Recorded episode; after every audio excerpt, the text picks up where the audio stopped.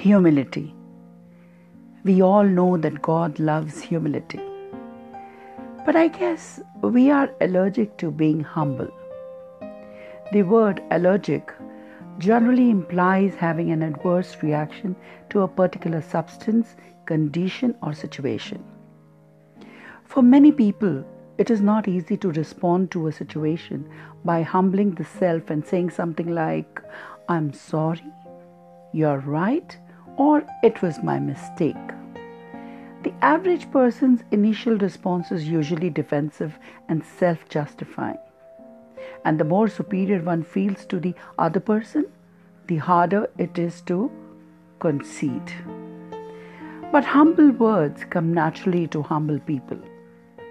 It is said that the word humility is derived from the Latin word humus, means earth, implying that a humble person has his feet on the ground. Level headed and truthful, those with humility are not the center of their own universe. Rather, they are centered on God and the happiness of others. Mystic wisdom explains that this is the spiritual spirit of humility. It does not mean thinking less of yourself than of other people. Nor does it mean having a low opinion of your own gifts. It means freedom from thinking about yourself one way or another. Problems arise when one is too focused on the self. Individual importance is magnified to such unhealthy proportions that reality becomes distorted. It is like, like looking through the lenses of a camera.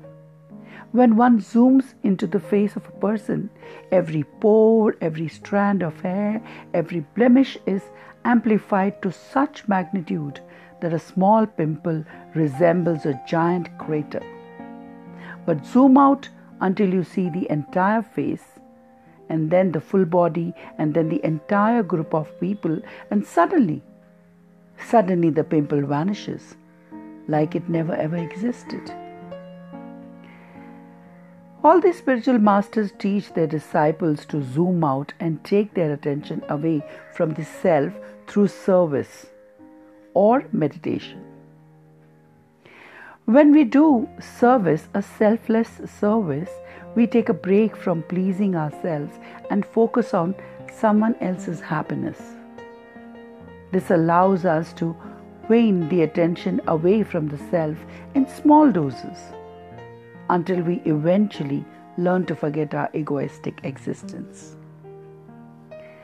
The spiritual masters explain that even more effective is meditation. It is the best exercise for forgetting the self. When we repeat our meditation, we repeat uh, the, the initiated words given by our masters, we compel the mind to stop the endless onslaught of thoughts about our lives, our problems, our desires, and our goals.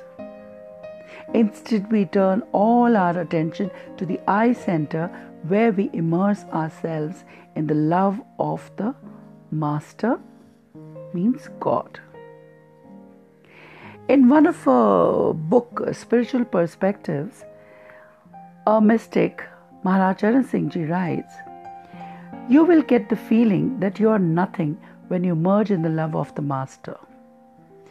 You will just forget what you are.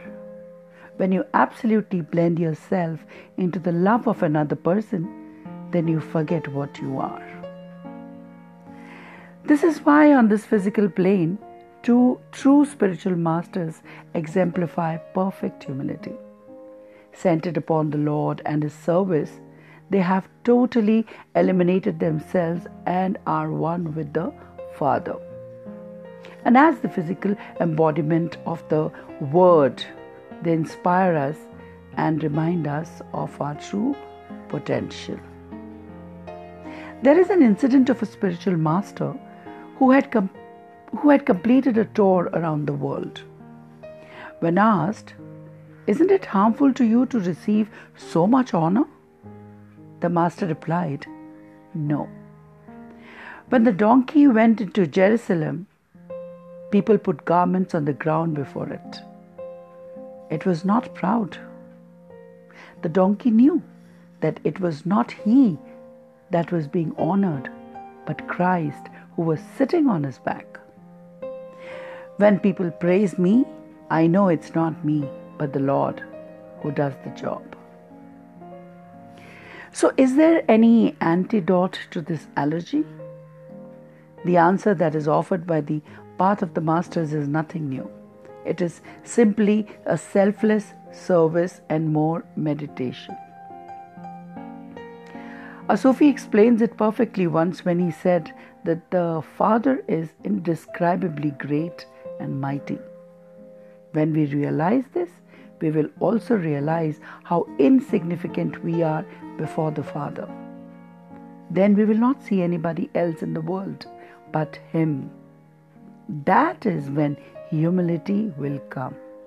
Yes, that is when the true humility will come.